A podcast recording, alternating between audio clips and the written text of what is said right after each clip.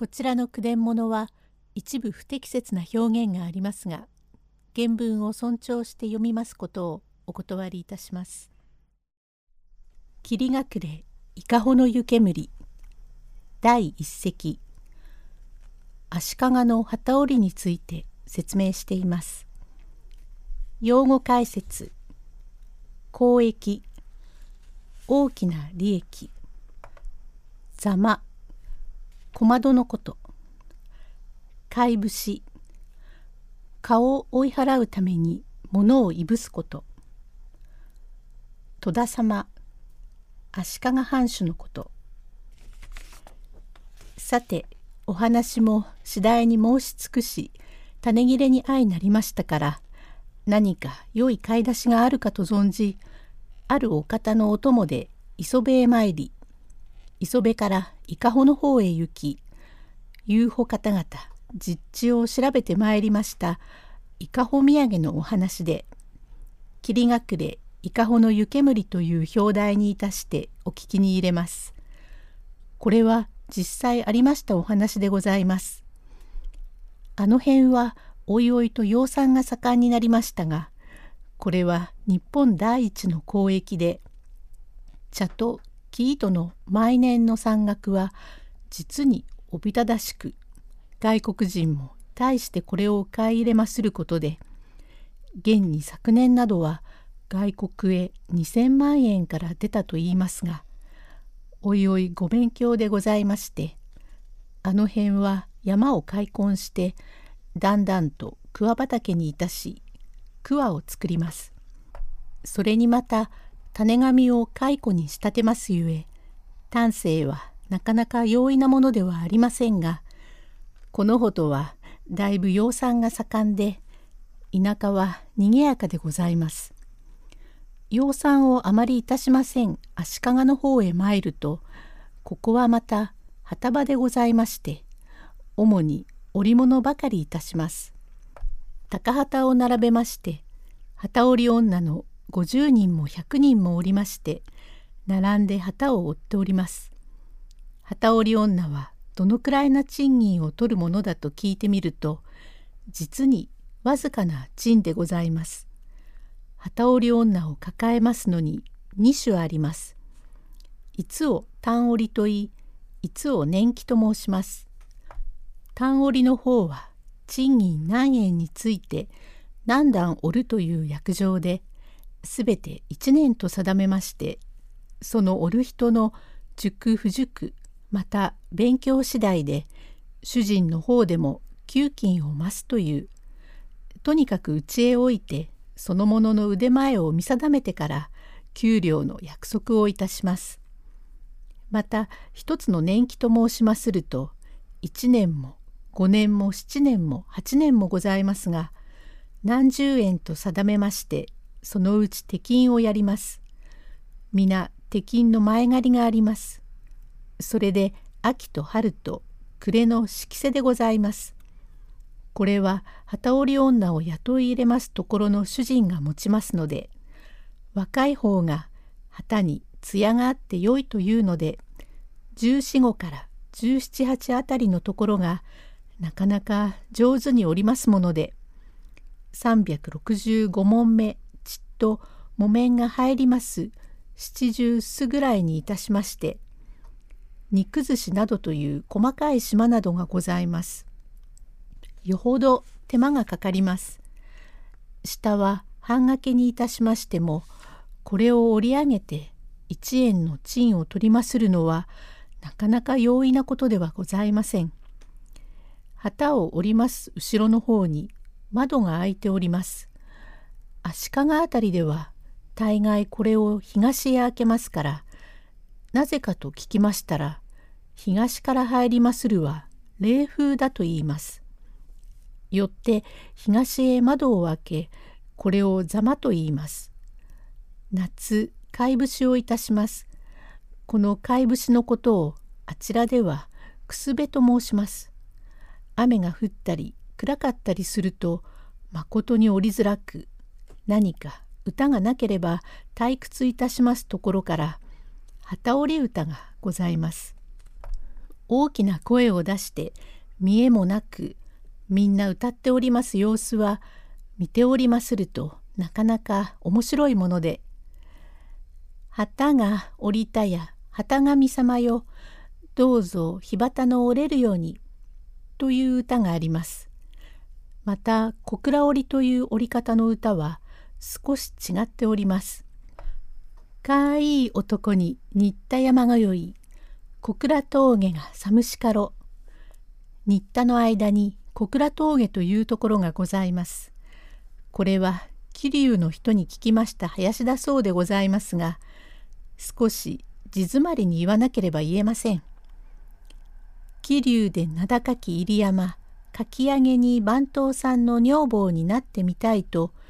牛の時参りをしてみたがいまだに沿われない。トントンパタパタとやるのですがまことに妙な歌で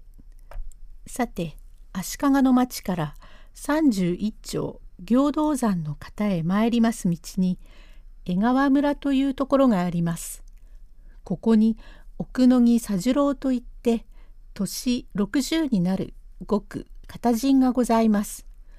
元は戸田様のご家来にて大した高も取りませんが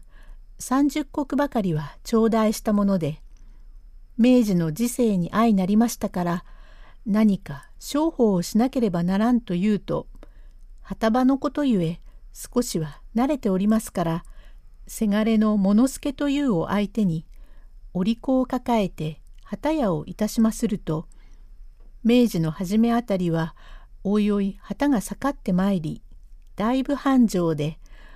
お父さんもどうか早く物助に良い女房を持たせたいというので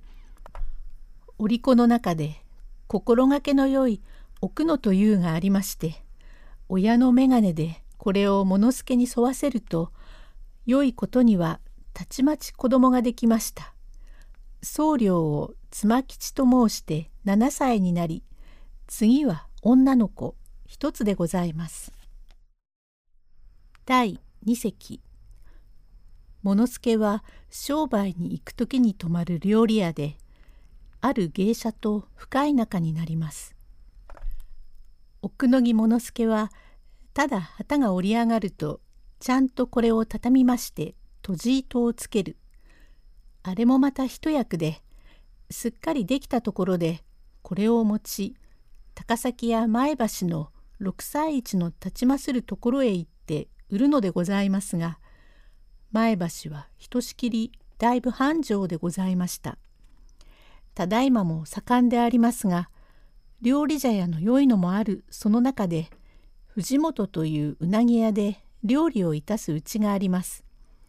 六歳が引けますると物助はいつもそこへ行って泊まりますが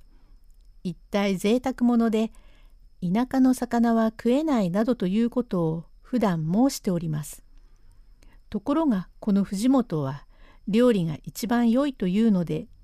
6歳一の前の晩から明日の一の時も泊まりだんだん馴染みとなり友達が来て泊まるというようなことになりました。するとこの藤本の抱えで小滝という芸者は元東京浅草猿若町あたりにおりまして大層お客を取りました芸者でまだ年はいかんが利口者で色男ゆえに借金ができて仕方なしに前橋へ住み替えてきましたが当人はいつまでも田舎にいるのは嫌で早く東京へ帰りたいと思うとお金が欲しくなってきます。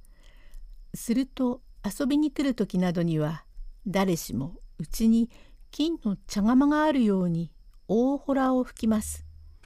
物助今度は何千単持ってきてどこへ何百単置いてここへ何百単渡して金を何百円持って帰るというように大行なことを言うから小滝もこの物助を金のある人と思いますと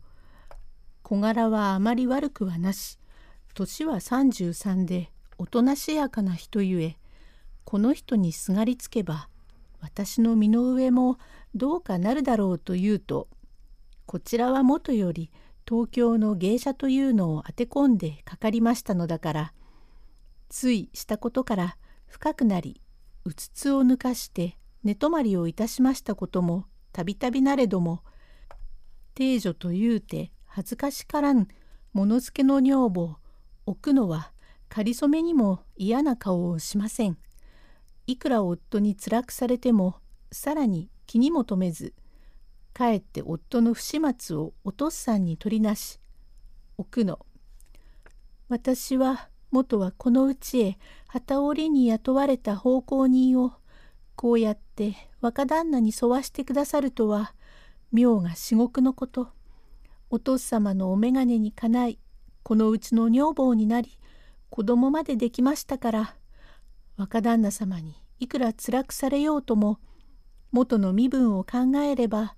何も言うところはございません。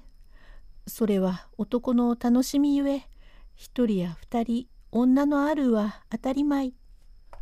と諦めているをいいことにして物助はちっとも家へ帰ってきません。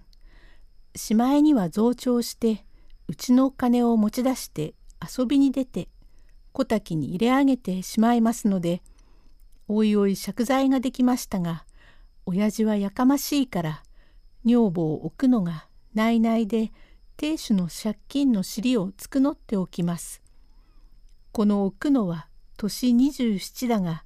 関心なもので亭主の借金をポツポツ内緒で返すつもりで働きまするのだが夜鍋をかけても一旦半折るのはよほど上手なものでなければできませんのを置くのは一生懸命に夜鍋をかけて毎日二単ずつ折り上げませんと亭主のこしらえた借財が払えないと精出してやっております。そういう結構な女房を持っていながら物助は心得違いにもとうとう多分の金を持ってかの小滝を見受けいたしました。もっともその頃のことゆえ見受けといっても旅の芸者は安かったものでこまこました借金を残らず払っても120円もあれば収まりがつくというくらいのもので藤本の方をきれいに決まりをつけて小滝を連れてきましたが家へ入れることができませんから足利の栄町63番地にちょっとした空き家がありましたからこれを借り受けままごと所帯のように小滝と二人で暮らしておりましたが小滝は何かうまいものが食べたいとかああいうものをおらしてきておくんなさいというがままにして物助は家へ行く了見もなく差し向かいで酒を飲み小滝の爪引きを聞いて楽しんでおりますうちに商売を怠けているから借金に責められるが持ちたての女だから見え張ったことばかりしております。第三席へ続く